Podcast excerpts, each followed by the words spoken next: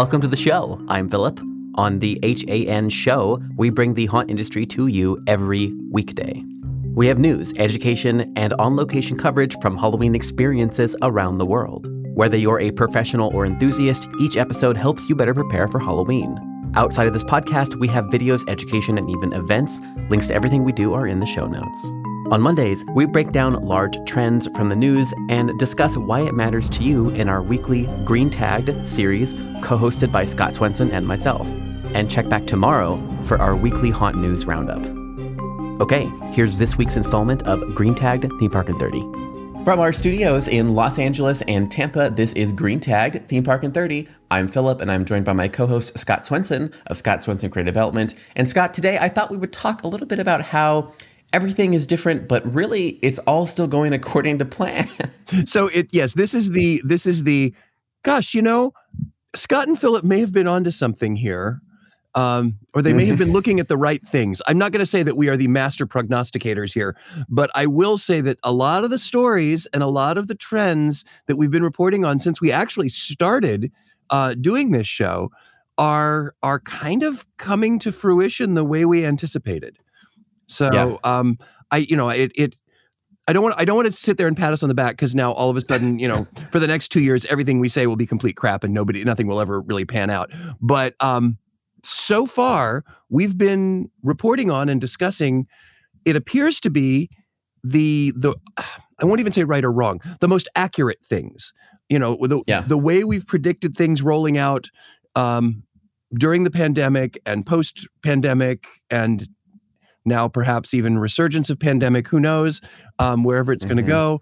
But I, I, I think based on where we are right now and some of the stories we're going to cover in this particular show i think we've been sharing some pretty good advice or at least sharing some pretty good questions that that um, owners operators uh, vendors anybody involved in the attractions industry should really kind of keep an eye on or or an ear on and and keep moving with these things in mind.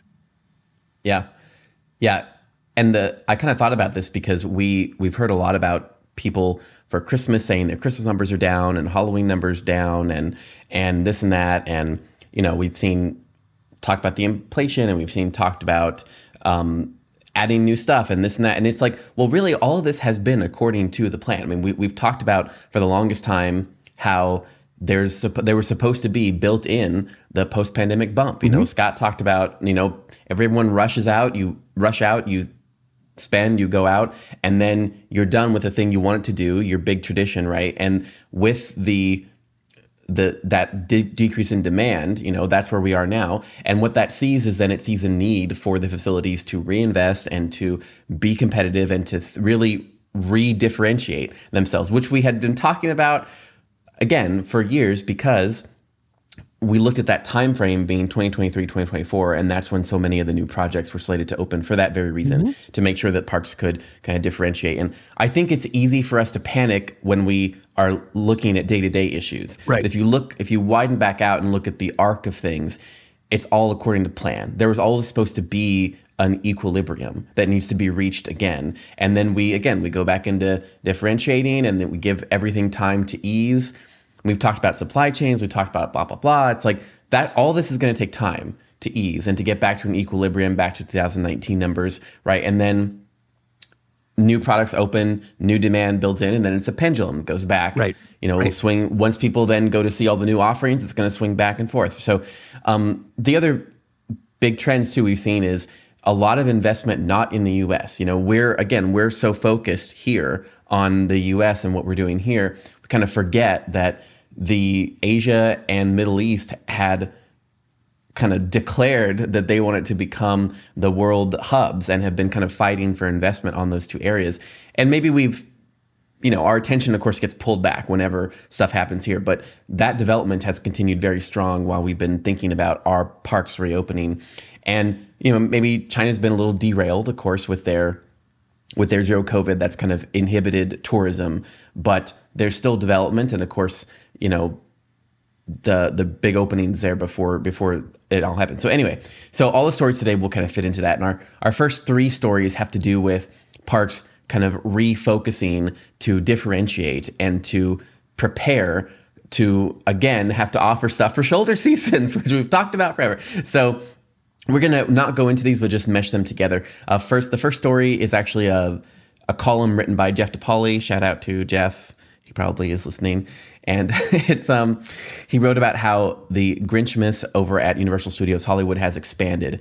And it's it's a good column kind of comparing the the last year to this year, but essentially it went from stuff going on the weekends only and a trimmed down version of just a tree and some characters to an everyday offering where there's a new stage show and there's more character interactions.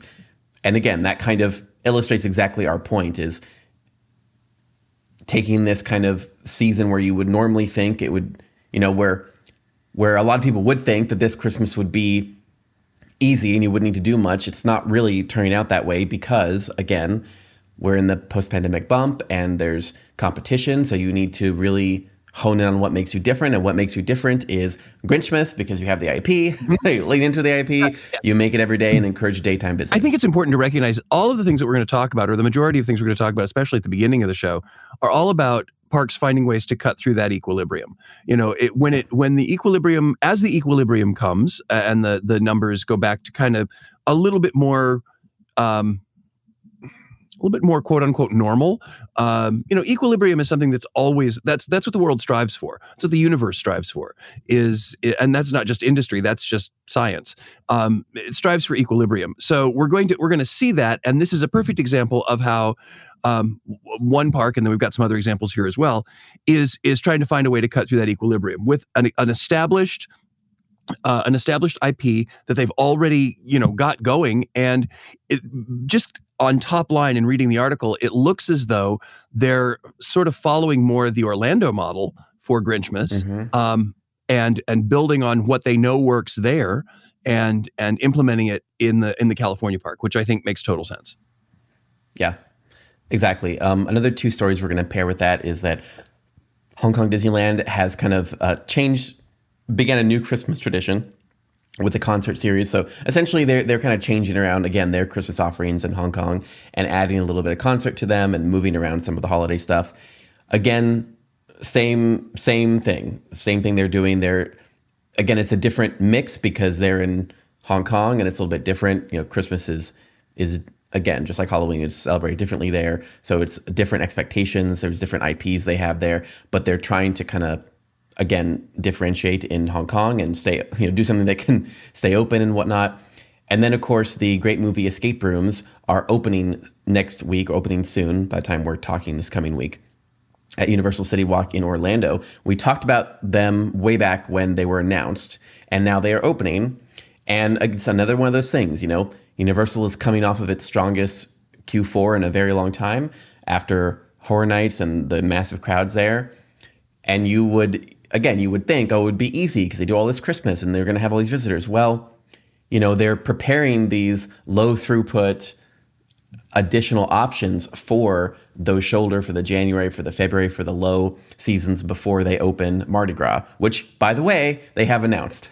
and the other stories we didn't put in here, but that were announced, right? You saw Lunar New Year being announced January 20th. You see Food and Wine over at Disney. Like they're already pushing, mm-hmm. already. You see advertising for these events for next year. And that's because of this thing that we're talking where you're going to need to push these shoulders. Yeah, and and since, you know, if you are listening now, it might be a little bit too late, but if you are if it's not too late for you or in your market, make certain that you're giving guests a reason to come back after the first of the year. And you need to be doing it now because um, this is where you're going to get the last, I'm going to say the last big wave of post pandemic um, going into the holidays, which are always busy for all of us. But make mm-hmm. certain mm-hmm. that you know now as we've seen from from well really the big players you've got you've got Hong Kong Disneyland you've got you've got Universal Studios Hollywood and Universal CityWalk. The, you they're all all the big players are going okay we need to have little little snippets, little tidbits that we can continue to keep people interested. And now's the perfect time to do it because you're going to have the most people in your park. Um, you know, you're going to have yeah. a huge, a huge bump now, and you're going to need something to help sustain you in, as Philip's been saying, the shoulder season. So, so if you don't have something planned, um, you you may be too late, but maybe you can find something like depending on the size of your park. If you are a smaller, uh, you know, independent zoo or whatever. Um, now is the time to start announcing what you're going to be doing in the uh, in the in January and in um, you know the early spring. Uh, one of the things that I've seen here in in Florida that seems to be a a trend, and I'm assuming it's some other other locations that have large um, uh, large Latin Hispanic communities is uh, they're mm. actually extending um, King's Day. They're extending three, the Three Kings.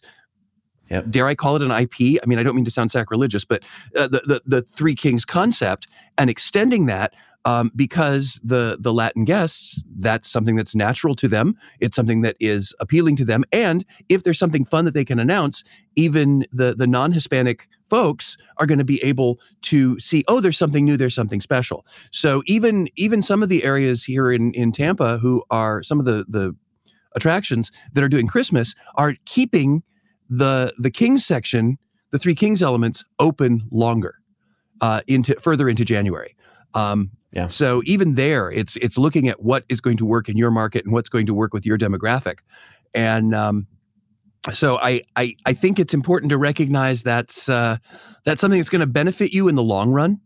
Um, start thinking now about what you want to communicate to the masses of people that are coming to your attraction right now, uh, so that they'll have a reason to come back after the first of the year. Mm-hmm. Yep.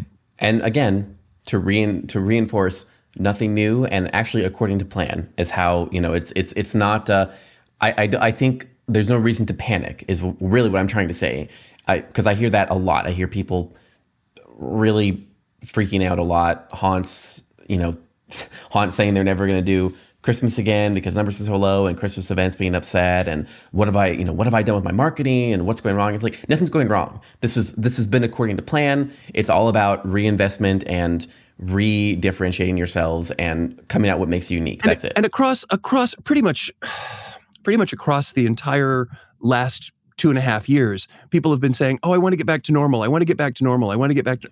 Guys, this is back to normal. This yeah, is this what, is back to normal. Like, remember when we had to try? yeah, this is this is back to normal. This is the way. This is the way the industry was um, pre-pandemic. Yes, we were on a we were on an, a, a really strong trend pre-pandemic. That is true. Um, but it's sort of like it's sort of like uh, runners when you stop running and then you have to start running again. You got to get back up to speed. You got to get all the yeah. pistons firing in the right way, and and that's kind of what we're going through now. So um, yeah. I, I think what's going to happen if if what we've all done is has been accurate and on plan, I think what's going to happen is yes, we're going to have a little bit of a a slowdown in attendance, a little bit of a slowdown in spend, but because we have kind of reassessed and reevaluated how we do business, um, we're going to have a much stronger platform to build off of. Um, and I think this is true. I think this is true somewhat in the United States, but I think we're seeing it even more outside the U.S. Um, yeah. because there's, you know, as Philip keeps mentioning, there's a lot of there's a lot of of money and investment um, and interest being spent um, in parks in yes. in the Middle East, uh, in parks in Asia, and it's they yeah they get it, they get it, they see what's yeah. happening.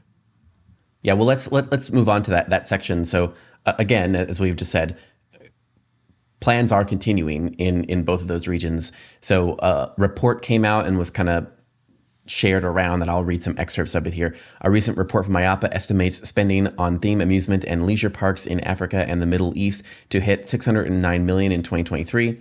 As part of Vision 2030, Saudi Arabia is building a variety of attractions and giga projects, including the first water theme park, oil rig theme park called the Rig, and Play City Family Entertainment Center. In light of this, the first Saudi Arabia theme parks and entertainment Confex, March 6, 2023, is expected to draw more than 250 industry experts from 75 participating firms representing theme parks, resorts, water parks, family entertainment centers. So, again, that may look, again, just think of the perspective. There's a lot of money going into that that may look kind of small in that way, but it, it shows you that it's continuing. it's, it's continuing again as planned, and their Vision 2030 is kind of to have a um, a well Scott, you I think you attended one of the, the sessions. You might be a little better to explain some uh, yeah, of the, the visions I, so have. at at uh, at Expo at IAAPA Expo, I was uh, I was able to attend um, a session that was basically looking at the the future specifically in the UAE and specifically, mm-hmm. even more specifically, from um, which is a, a huge player um, in in the UAE, and some some parks that are owned by Miral include Ferrari World and um, Warner mm-hmm. Brothers Abu Dhabi and uh, great places. Yeah, yeah, Yas Water. I mean, they're all they're all really like top notch attractions that are getting a great deal of of critical acclaim. And during the presentation, they basically said, um, "We want to be the next Orlando hub.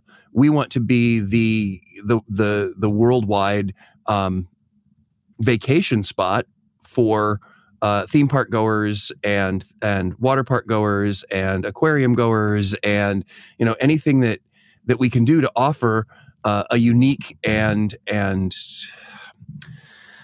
really I don't know diverse um, offering that, that they're going to do. And the nice thing is, you know, they they the the UAE, and I'm going to speak specifically about the UAE simply because that's what the uh, what the seminar was about. Um, but you know, if you think about it, they're they're a country um, that has relied on fossil fuels for so long for the majority of their wealth, yeah. and fossil fuels yeah. are becoming less and less popular worldwide. And we're, yeah. you know, as we all look at more sustainable options, so they're looking forward and they're thinking, well, gosh, we've got a bunch of money to invest. We have year-round decent weather. Uh, it gets a little hot in the summer, but still, it does in Orlando too. Just saying, um, we have year-round decent weather, and um, we've got a bunch of open space that we can develop. So that's why I think we've seen this huge influx over the last few years and it's not stopping there are new projects being announced and expanded like one of the things they announced at this particular seminar was um, was uh, harry potter um, coming yep. to to uh, warner brothers so warner brothers abu yep. dhabi so yeah they're they're yeah. continuing to grow and continuing to to push that envelope further and to build things that are bigger, better, faster, longer, um, so that they can have all that marketing. Well, and and to give context too, I mean, you, Scott mentioned you know the why. The why is basically they need a new a new business model essentially, and they're looking at tourism being one factor of that. But the other context piece there, um, I, I I went in 2019. I went to the area to for the IAAPA summit that was there, and you know we met with everybody and nothing has really changed. I mean, the, the premise is that those areas are the cities are so new, the infrastructure is new, everything is so new there. That's another big context about about this, right? Is that everything is much. I mean, when you think of here, the U.S., we're the global. You know, Orlando is the theme park capital of the world, right? But those parks are old. you know, mm-hmm. really, the, the the assets are old, the infrastructure is old, and then you're having all this. You know, look at the look at the hurricanes. I mean, there's a lot of stuff, you know, um, challenges here in terms of just maintaining infrastructure. Everything is new there, so it, it is a different context. The technology is updated, the infrastructure is updated. You know, so everything is um, from that standpoint. Uh, it, it's a little bit where they they have kind of a leg up on it because they've kind of been able to leapfrog a lot of what we've done. So it's just a, a different context. And they don't, for, have, to, the they don't have to and they don't have to tear down something in order to put something new in. Yeah. You know that's becoming the biggest challenge in Orlando is is in order to to add something to one of the established parks, you have to get rid of something simply because there's there's not always the I won't say enough land, but there's not always the right amount of land in the right places to add new attractions, which is why so many of the things uh, in the Middle East are building for much larger audiences than they have right now because they yeah. recognize let's let's make it big let's make it grand let's make it so it, it can accommodate you know a gazillion people um, even though they don't necessarily have that that attendance right now you know they're yeah. they're they're planning ahead to be so they don't have to you know it's uh, what is it measure measure twice cut once they don't have to go back and, and rethink. Um, although they did mention in the IAAPA seminar that there are uh, two different attractions that are looking to expand and they're not certain how to do it because um, one of them has a very specific uh, look to the building itself and um, they are trying to figure out how do we expand without destroying the initial intent and look of the the building and the structure. So um, even even now already they're having those kinds of of discussions. But but you're right, Philip. It's yeah. all new. It's all new, and they don't have to strike anything to to build it new. So it saves on money. It, yeah. and you know, not that they have to worry about money at this point, but they're they're reinvesting in the country in a very intelligent way. And what's happening is, for those of you who are um, listening in countries outside of the of the Middle East or outside of China, it means that they're looking for a lot of of industry experts um, from around the world to come and participate in these projects. And I mention that very selfishly, um, but mm-hmm. I mention that because uh, starting very, very soon, in fact, incredibly soon, um, I will be spending a great deal of time in the Middle East, uh, in the UAE, and uh, as I have been um, contracted to be a part of one of the newer attractions that's that's coming in there. So um, just so you guys know who are listeners, we're, Philip and I are going to have to figure out ways where we're not recording yeah. where one of us has to wake up in the middle of the night to do it because we are going to be in even further away time zones than we than we normally are. Um, yes, but it's it's pulling industry experts. And what's interesting is the project that I'm working on. Um, my the majority of my team is coming from either the U.S. or the U.K. And uh, yep. they're they're they're coming to the UAE. Um, in fact, many of the people that I'm going to be working with while I'm there, I already have working relationships with. I'm already, yeah. I've already worked with them in the past. Um, so it's kind of going to be like old home week. Um, and again, I think that kind of makes sense because they're pulling from the parts of the world where uh, they've they've made the mistakes in theme park or they've had the experience yeah, that, opening. That's exactly it. Yeah, they're they're they're they're not only can they leapfrog from a technology standpoint, but also from an SOP standpoint. You know, we kind of had to invent a lot of how things would work here in the US and they can just take the guidebooks now and, right. run with them. Right. Well, and I will say part of the reason that I got that I got this particular uh, assignment, got this particular client was because of my experience in running theme parks in the US and not only running exactly. them, but also designing for them. And what's interesting is yeah. I'm doing very little design work. My my assignment is is producer. So I'm going to be on the, on the uh, the overseeing side as opposed to the um, in the trenches side. But the nice thing is the people who are in the trenches, all the directors and the designers and the stage managers, et cetera, et cetera, et cetera, are all people that if I have if I didn't know them before, we've all worked in similar places, we've all worked for similar clients, so we have a vernacular. So you take that combined level of experience and you stir it in with um, the the investment, the financial investment that they're putting into these parks, and it's going to give them a leg up. It really is. So I'm I'm very excited to be to be joining that team, but I'm also t- excited to be part of this trend where we're starting to see uh, theme park become more and more global, and um, and less and less what what's Orlando doing? Yeah, yeah, yeah, exactly. And actually, so we're gonna continue to keep the show on schedule. We're, we're gonna we're gonna figure it out. You know, we're, we're gonna we are gonna figure it out. It's gonna be fine. Um, there might be a few weeks where we do special episodes depending on uh, Scott's work schedule and and whatnot is happening there. But I think it will lend a, a an excellent perspective to the show, which is always we've always strived to have that working professional perspective to the show, and I think this will help with that because Scott will be our kind of boots on the ground in the UAE, and and uh, you know with kind of letting us give his perspective on the what's happening there, development that's happening there, and kind of also give us a little bit of because I, I do think that we we always do tend to get caught up in what's what's going on in Orlando and what's opening up at Disney and Universal, and and this will give us a, a good physically different perspective, and also you know. Um, Scott will be boots on the ground. So well, and I think what's going to be fun for me is, um, although I probably uh, until such time as the attraction I'm working on officially opens, although it has been announced. I mean, it's it's out there. You can figure out what it is. But um, the uh, if you if you if you if you dig deep enough, you'll figure it out. But um, but the truth of the matter is, even though I won't be talking much about uh, the attraction that that I'm working on, um, I will have the opportunity to talk, as Philip says, being boots on the ground, to talk about just the the, the vibe in the industry overall.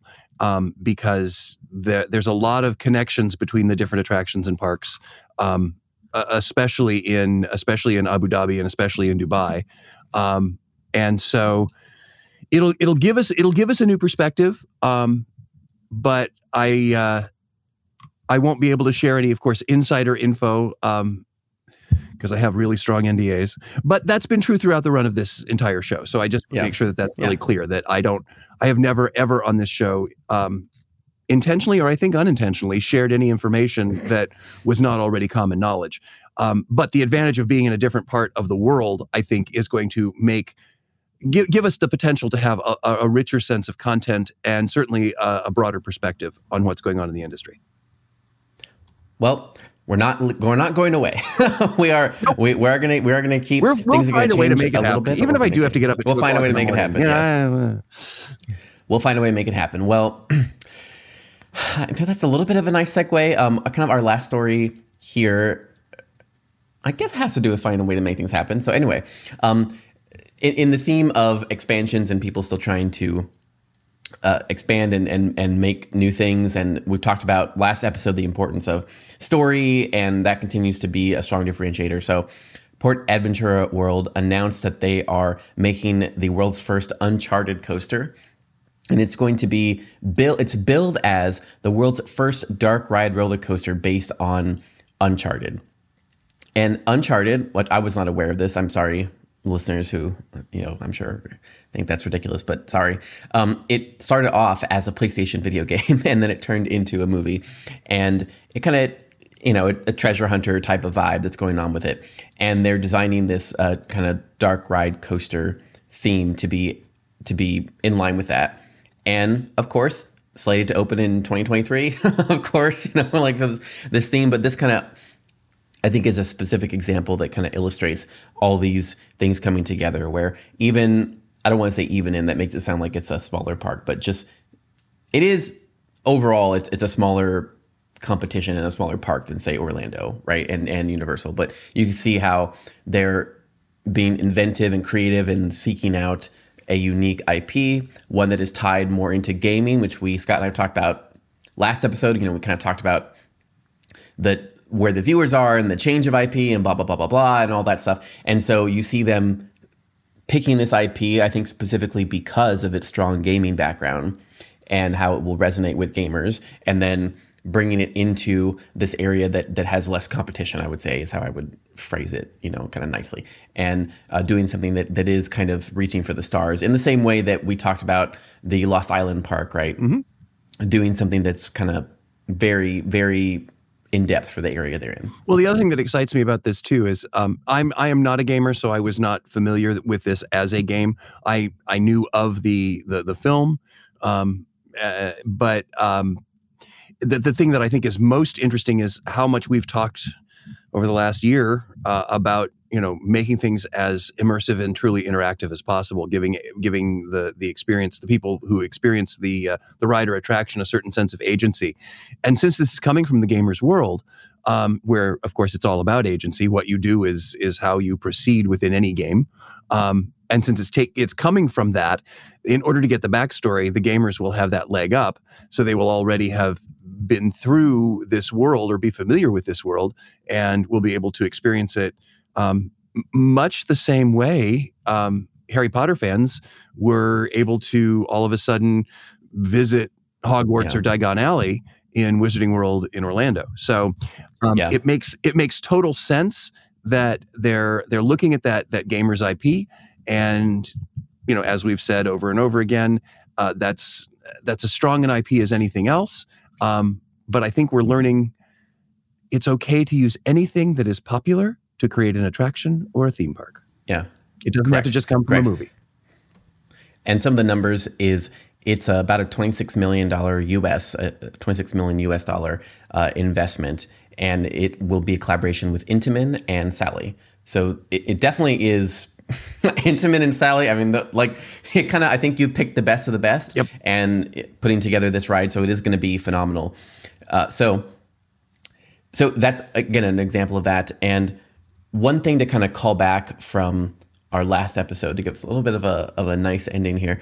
I last last episode we talked a lot about the IP and kind of the, the nature of what's happening with film and what all this. And this has kind of reminded me that that you know I still think that movie theaters, I still think these things will, will play a role. I think it will just, again, be equilibrium. It'll become more like Broadway. Broadway is still a thing. I mean, you can look, Phantom of the Opera is closing, so eh, maybe it's a you know. But I mean, that's kind of a you know Broadway's still a thing, and some things that I I thought about last time is that uh, after we finished is that you know what's also still a thing. Redbox DVDs, D, the the DVD service for like right? And also the dvd service for netflix netflix still mails dvds and it's a what almost 300 million dollar business of just mailing dvds to people. And so is dial-up. Dial-up is still a thing. And that's what i mean. Like they they've equalized to become this kind of smaller industries and whatnot but they are still things. And so i, I think that in in all that way um, you know, Scott, don't worry about the the future of entertainment. It's gonna be it's gonna be strong with IPs, and there's always gonna be, I think, the the need to have that type of thing. It just might be on a different scale or a different distribution than we're used to because people are still mailing their Netflix DVDs and getting new ones in the mail, well, and it's a, and, a and it's that, a it's a big business and, actually. And to that and to that point, Philip, you know there are also still people out there who are doing experimental theater pieces that are debuting in the basement of a church somewhere, and um and and in in the the scale, you know, in in the in the scale of of their of their world are being quite successful. Um, some of them actually continue to grow and and be recognized, and then become much much larger. So, uh, I think the idea of anything can be an IP is actually a beneficial thing for the upstart creator. I think that means that yeah. if you create something that is really cool and you have success with it on some level, there is the potential that it will continue to grow and become a larger and larger intellectual property.